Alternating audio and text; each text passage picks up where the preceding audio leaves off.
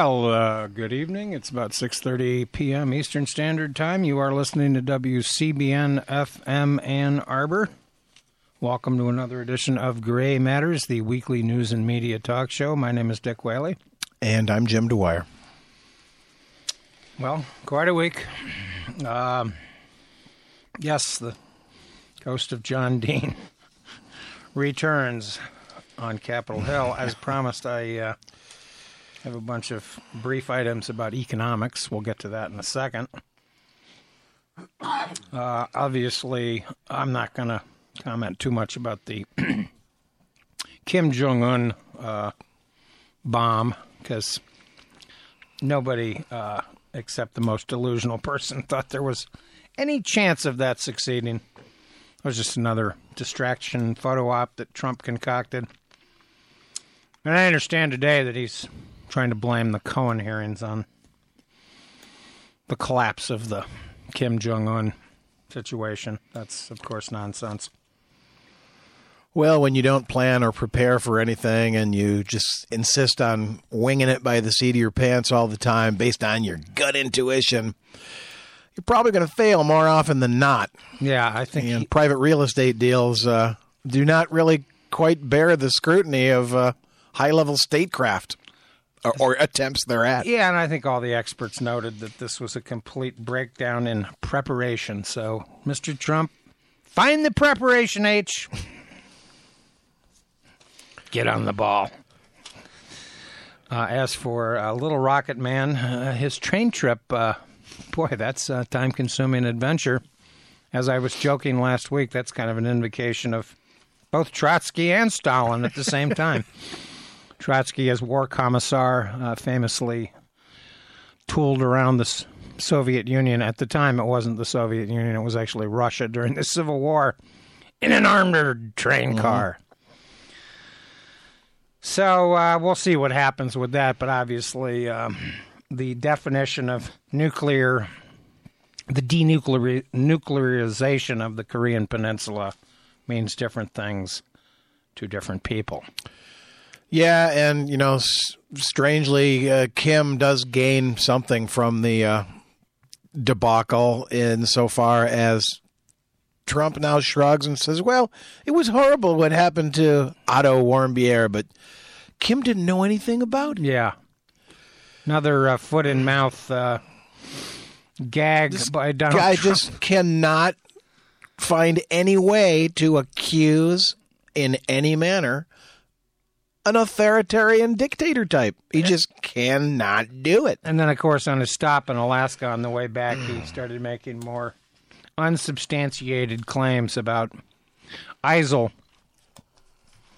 And that had to be corrected by both reporters and military people. So Donald Trump is a man living in his own world. But let's look on the bright side. There was a barber apparently in Hanoi that was giving out uh, Kim Jong un and Donald Trump haircuts. he did great. And one can just imagine all the people walking around Hanoi that bear a striking resemblance to Donald Trump. Well, the new Tiger Beat magazine is in, and uh, these are the haircut styles that all the kids are going to be, all the cool kids are going to be sporting this year. It's the Kim Jong Un punk, punk look. of course, his haircut is uh, reminiscent of his grandfather, the uh, man that instigated the Korean War to begin with. I really think Donald Trump needs to read something about the Korean War. Uh, well, you know, you could just, just, like anything. You could have just said, "I wish, I think he should read something." Yeah, I mean, stop there. It's not really even America's role to uh, no quote end the Korean War. The Korean War has had an armistice for r- really quite successfully uh, for literally since 1953. Uh, yes, there have been some border skirmishes, and yes, there's a very big wall over there, uh, the DMZ, and there's occasionally an incident, but uh, or two. But all the people in North Korea are trying to flee to the south. Uh, most uh, reputable reporters are still, uh, while famine is not a problem at the moment, 40% of the North Korean people are considered malnourished. So this is the you know the the praise of Trump to what a great potential you have. You know, it's just mind-boggling. So we'll just call it a, a travesty. Which brings me to my next point. Uh, I got to give a uh, shout out to Bob Garfield on on the media uh, discussing the Michael Cohen hearings. I don't know if you heard this one, but it was pretty funny. Uh, he was uh, excerpting some of the Republicans' uh, questioning of Michael Cohen, and he invoked a Woody Allen movie from the 70s when Woody Allen was at his prime. And I'm going to paraphrase here. When Woody Allen was mocking a congressional hearing, he said something to the effect of, It's a sham of a mockery, a mockery of a sham, a sham of a travesty, a travesty of a mockery, a double mockery of a sham of a travesty. Here, here. Only, of course, in the case of Donald Trump, it's the look of crookery, the work of a hookery, the lookery of a trumpery at a scam of a bookery, a book of a scam, of a shammery, a travesty, of a crookery, a bookery of a hookery. Donald Trump is a crook. And of course, Richard Nixon famously said after the Saturday Night Massacre, after he made a very famous visit to the Grand Ole Opry, played piano. I seem to remember he played Old Susanna. Nixon actually was quite a good piano player.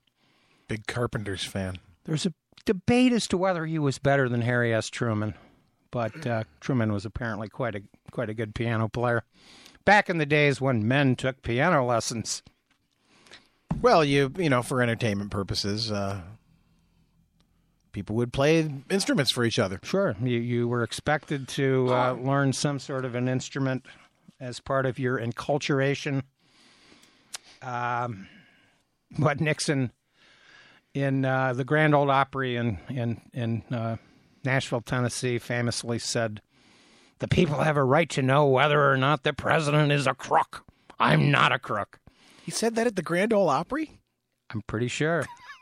Was after the Saturday Night Okay. Massacre, and of course, this is at the heart of uh, Donald Trump's problems. Uh, yeah, yeah. I mean, for Nixon to say, uh, feel compelled to say, "I have to tell you, I am not a crook." uh, Well, there you go. But at least he said the American people have the right to know. Well, yes, we'll give him that much. But uh, some of the recent statements, outbursts, tweets, etc., from uh, Trump, uh, no collusion, no collusion, no collusion. You know, It's the only story is no collusion. right? That's all uh, that he says anymore about that. And uh, But for him to suggest that the hearings are fake is sort of mind-boggling. This is the United States Congress here. Uh, yes, there have been abusive congressional hearings in the past. Uh, HUAC comes to mind. Um, but uh, the fact of the matter is, any impeachment of the president uh, starts in the House of Representatives. And we're not talking about one committee here, we're talking about three committees. And of course, we're never going to know what Michael Cohen has told uh, the American people at the intelligence hearings, for instance. Uh, but we learned quite a bit uh, from Michael Cohen's appearance. And the notion that uh, he has no credibility because he lied before Congress before, when, of course, he was lying on behalf of Donald Trump. Right. That that's one of the points that I wanted to make was the logic here for Republicans to, uh, and it's really the only card they had to play against him. No one defended Trump. No one said that these things weren't possibilities or likelihoods or whatever. Um, but the constant harangue of, oh, why should we trust Michael Cohen? He's a liar. Well, the lies that they're accusing him of telling, which indeed he is, that's one of the things he's going to prison for, is lying to Congress. Those were the lies that the Republicans still adhere to. Yeah. That they favored those lies. So for them to denounce him as a liar is is really a sham of a mockery of a mockery of a sham Of a travesty. that's that's the lie that they wanted to go with. Um, most remarkable, in fact, my favorite highlight from you know, I didn't watch the entire thing, but I watched a big chunk of it and watched some excerpts uh, later. Um, it's great, by the way. C-SPAN uh, is an invaluable resource. I encourage listeners to look around for that on your cable TV dial. You'll get entire gavel to gavel coverage, and they repeat it later at night. Uh, it's showtime, folks. It's it's really important to to start watching as much of these as you can, or can stand, perhaps. But my personal favorite highlight moment was I don't remember which Republican was being responded to here, but it was towards the end of the day, and Michael Cohen, who let's face it, is is not really a, a sympathetic or a likable figure in most regards.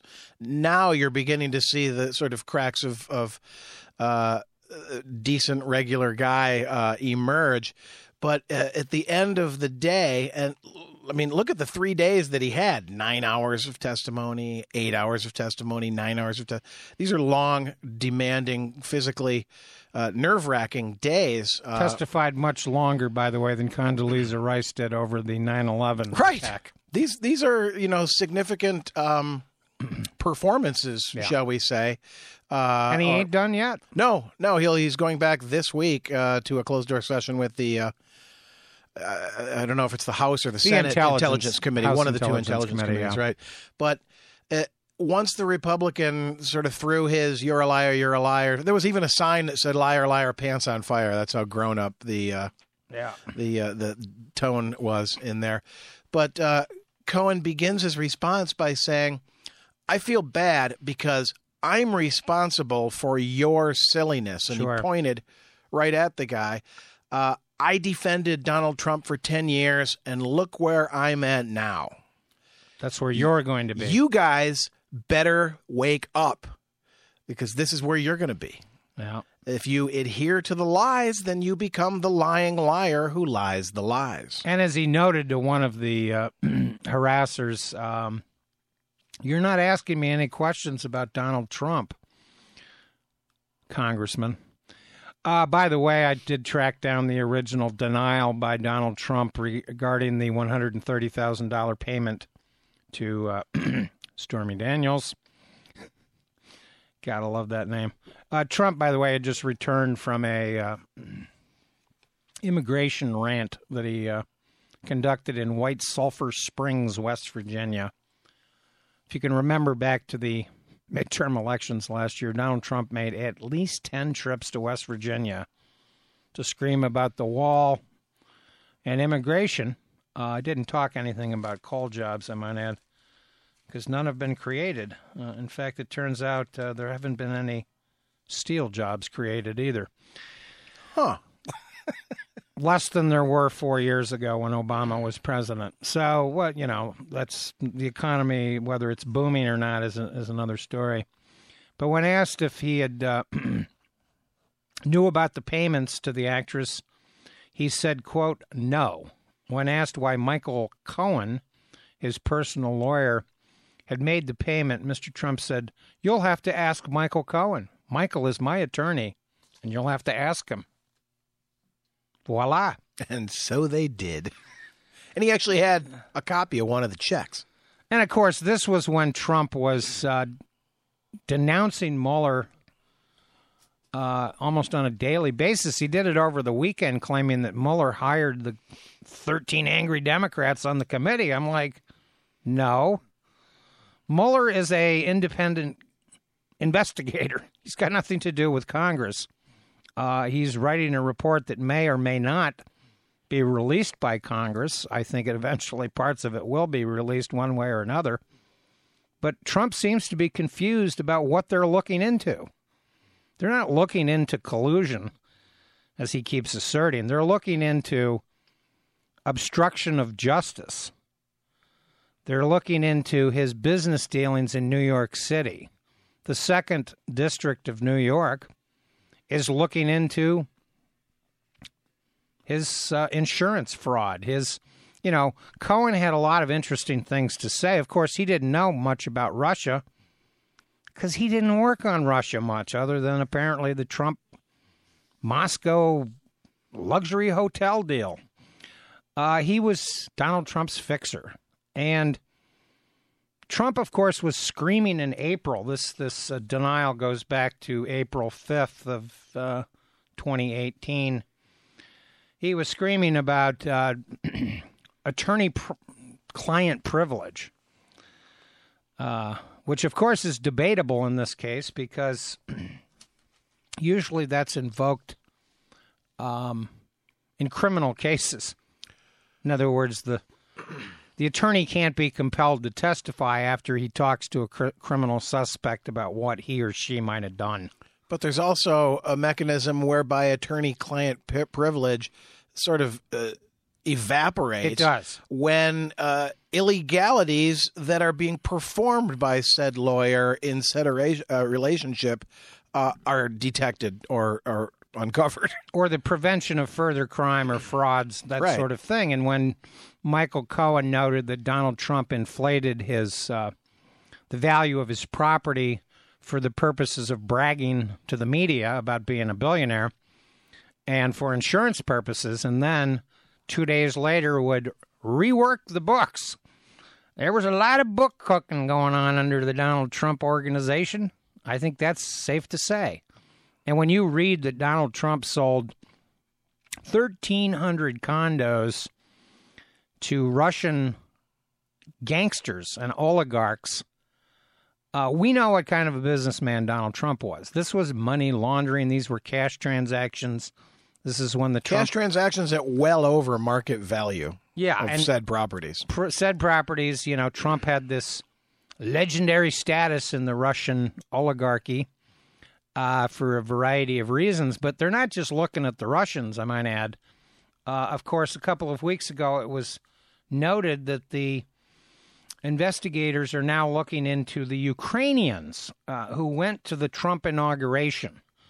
There are some question marks about this $100 million of the Trump inaugural committee. He brought up the inauguration again over the weekend, claiming that his crowds were bigger than Obama's. He's still sticking to that story.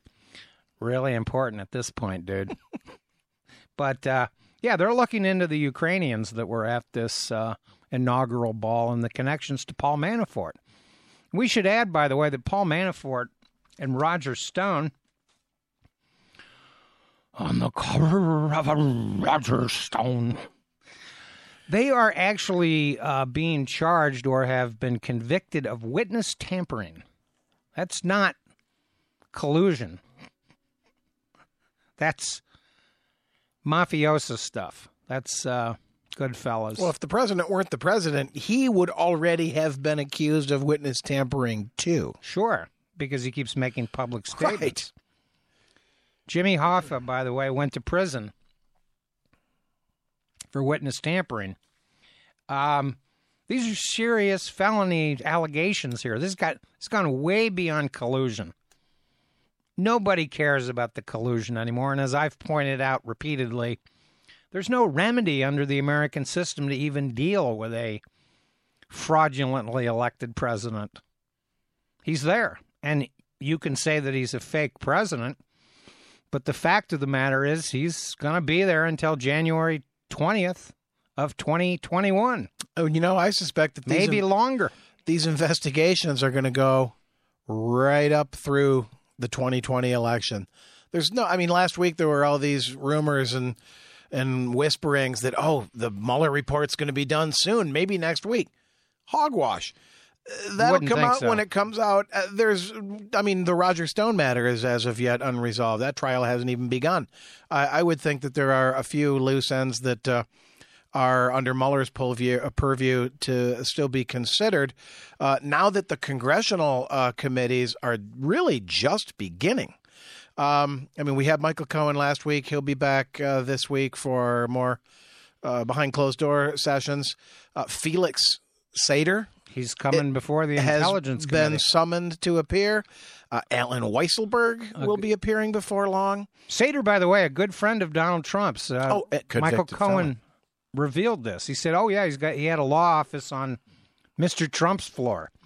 as he put it. Although- what, what floor was that? The 26th floor, Congressman. when once asked, Trump said, "Oh, Felix Sater. I uh, boy, if I think about it, I yeah, I think I know him. Uh, so there's the I, I don't really know that guy. Yes, he's a close associate. Right. He was involved with this uh, shell corporation called Bayrock that Trump uh, bragged about repeatedly in the New York media, uh, claiming that he was uh, the biggest developer of property in the history of the whole wide world. I am Ozymandias. He's supplanted the great pharaohs of Egypt, the Roman Empire, and God knows who else. But of course, Bayrock, uh, which uh, Trump probably thought was actually Baywatch. It's like a hybrid of Thirty Rock and Baywatch. It's got TV executives and chicks in bikinis. I love that Don Hasselbeck guy. if only, if only. Yeah, um, it, it's uh, it's going to get uh, worse before it gets better. For and Mr. weirder Trump. and weirder. And there were a couple of other revelations that I'm just going to mention uh, between the lines. Cohen, of course, uh, admitted to paying off all sorts of people The catch and kill, the whole David Pecker stuff. That remains to be seen what happened. But one of the most interesting things revealed in the hearings was the notion of a payoff for, quote, get this, a love child that doesn't exist. Now, I don't know about you, but to me, that sounds like maybe an abortion. Who knows? Well, he claimed to not have any knowledge of such a procedure, but he was willing to pay 15 grand. Right. Uh, the the other element of that part of the story that that struck my uh, caught my attention too was their willingness to pay top dollar to silence a story about a tape that they didn't really even believe to exist. The elevator tape. The elevator Yeah. tape, wherein it was said that uh, Trump struck Melania, and Cohen sort of went out of his way a little bit to say, "I don't think that he would do that." I mean, Right. that was one of the most and, and only moments where he defended the character of Donald Trump. Okay, he's a racist, he's a liar, he's a con man, he's a fraud, but I don't think he would hit his woman. right. Um, and so, well, there you go. There's one nice thing about Donald Trump. He doesn't hit his wife. Good for you. But the, their willingness to pay top dollar Unlike to Nixon, apparently. silence the story. Well, Pat had her drinking problems, uh, not in a vacuum, that's for sure. Oh God, can you imagine being married to Richard Nixon? What a what a punishment uh, to bear. Um, but uh, their willingness to pay top dollar to silence stories that they didn't even believe to be provable Yeah. shows that how habitual it was to just open up the pocketbook, throw money at the accusers, uh, because there were so many stories that some of them had to be real. Right, and this, of course, is the way he operated. He it was sort of a almost a continuous, ongoing criminal enterprise, particularly after Donald Trump was unable to secure any more financing from American banks. Deutsche Bank hasn't really begun uh, to be investigated, although that process is beginning. And this, of course, is where the uh, oligarchs from Russia and uh, uh, the Ukraine and Kazakhstan and all sorts of very interesting countries from the for- former Soviet Union come into play. Uh, obviously, a, a man with 500 shell corporations uh, is going to be hard to investigate. I mean, the Mueller investigation could potentially take a decade. These things have been known to happen. Uh, you know, they're still sorting out the the will of Howard Hughes. but Donald Trump ain't no Howard Hughes. I know Howard Hughes. he ain't no Howard Hughes. And by the way, he did testify before Congress. This wooden spruce goose All right, yeah. case uh, where he was accused of. This was the famous wooden airplane that Flew once. flew once about 120 feet off the ground. it barely got airborne, but he, by God, he proved it could fly. Just barely. Well, Howard Hughes at least was responsible for the production of at least a handful of really great films. Yeah, I'll say that much for Howard Hughes. he was a Hollywood mogul of the worst sort. But of course, Indeed, yeah. th- these uh, characters like Alan Weisselberger and Cohen mentioned, you know, six or seven other people leads Don on the investigation. We've got Don Jr. and Ivanka uh, involved. Uh, I think my hunch tells me that the committee is willing to go after the boys, but not Ivanka. I think Ivanka is just going to be kind of left off the the investigative roster. We'll see. She may be more entangled in the inaugural stuff, though, than decorum may allow for her to be like sort of turned a blind eye to. Yeah, We'll we'll see how that one all plays out. But you you have to feel almost a little bad for uh, the shattered human psyche that is Donald Trump Jr. Where Michael Cohen said this was the, one of the funny things. right. Uh, yeah, Donald Trump said that Don Jr. has maybe the worst judgment in the world. Gee, thanks, Dad. I love you too. Right. And of course, uh, there are still ongoing debates about whether or not Donald uh, Sr., the nominee for president, knew in advance of the Russian meeting in Trump Tower. Uh, inquiring minds want to know. I, well, uh, another reason why I think Ivanka may be spared uh, intense and direct scrutiny, at least early like this, is because um, her hubby, the charming little boy prince without portfolio, as you like to call him, yes, but uh, with a security clearance. but with a high level security clearance that, by golly, uh, John Kelly and Don McGahn were so squeamish about that they actually apparently signed little documents saying this happened despite my attempts to argue otherwise. sure, Um, the classic ass covering maneuver James Comey style. that uh, we'll see where this. I mean, where was Kushner last week while play dates in North Korea were failing and Michael Cohen was spilling beans on Capitol Hill while he was in the Middle East having another sleepover with his old pal, the Crown Prince of Saudi Arabia. Right. And of course, uh, Kushner and his family uh, are up to their eyeballs in real estate deals. In fact, one wonders if Jared Kushner might be wealthier than Donald Trump. But then again, Jared Kushner apparently owns a property on Fifth Avenue that's uh, hemorrhaging money big time, and he can't unload it. And that's one of those uh, classic uh, real estate deals, or as Trump said about his uh, $900 million loss that he claimed the year that he inherited all the money from his father. Welcome to the real estate business.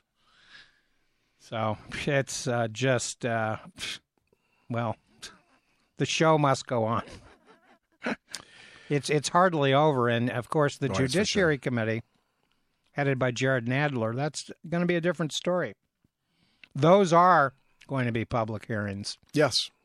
this is the committee that, if there are articles of impeachment, uh, which Jared Nadler yesterday believed Donald Trump, he didn't talk about impeachment, but he said obstruction of justice. This is where they're going.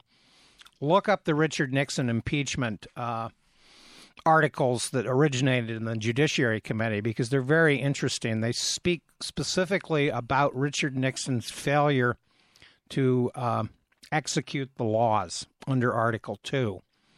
Uh, impeachment, of course, is maybe the only remedy that uh, can affect Donald Trump. Uh, there's still a debate about whether the, or not the sitting president can be indicted. We don't know. Well, it's a Department of Justice guideline. Sure. It's not a hard and fast law. It could, of course, be argued either way. One wonders if once this whole strange saga is behind us, gee, think about that for a second. Eh, Will there be a day someday where all this ugliness is behind us? Golly, I hope so. Um, Elijah Cummings said something to that effect at the close of uh, the Oversight Committee's uh, testimony from Cohen that was quite stirring and quite moving. Um, but at some future date, we might need to revisit some of the broad powers and exemptions that the presidency enjoys. Yes, indeedy. Well, we're out of time down here on WCBN FM Ann Arbor. Do stay tuned. Yazoo City Calling is coming up next. Just a real quick public service announcement. The public library at Fifth and William is closed for the whole week due to remodeling. So uh, don't go there this week. It's closed. Good evening. Stay tuned for the blues. Well, it's, it's interesting that the very first book of the Bible is creation. And so the most divine act, apparently, is creation. Yeah. So art, literature, music, film, the act of being creative is, is a divine calling and should be treated that way. Absolutely. That's how we look at it. Yeah. Mm-hmm. We're glad to hear uh, artists like yourself articulate that. So. Oh, thank you, my dear. this is Genesis Mariah Purage, and you're listening to WCBN FM, Ann Arbor.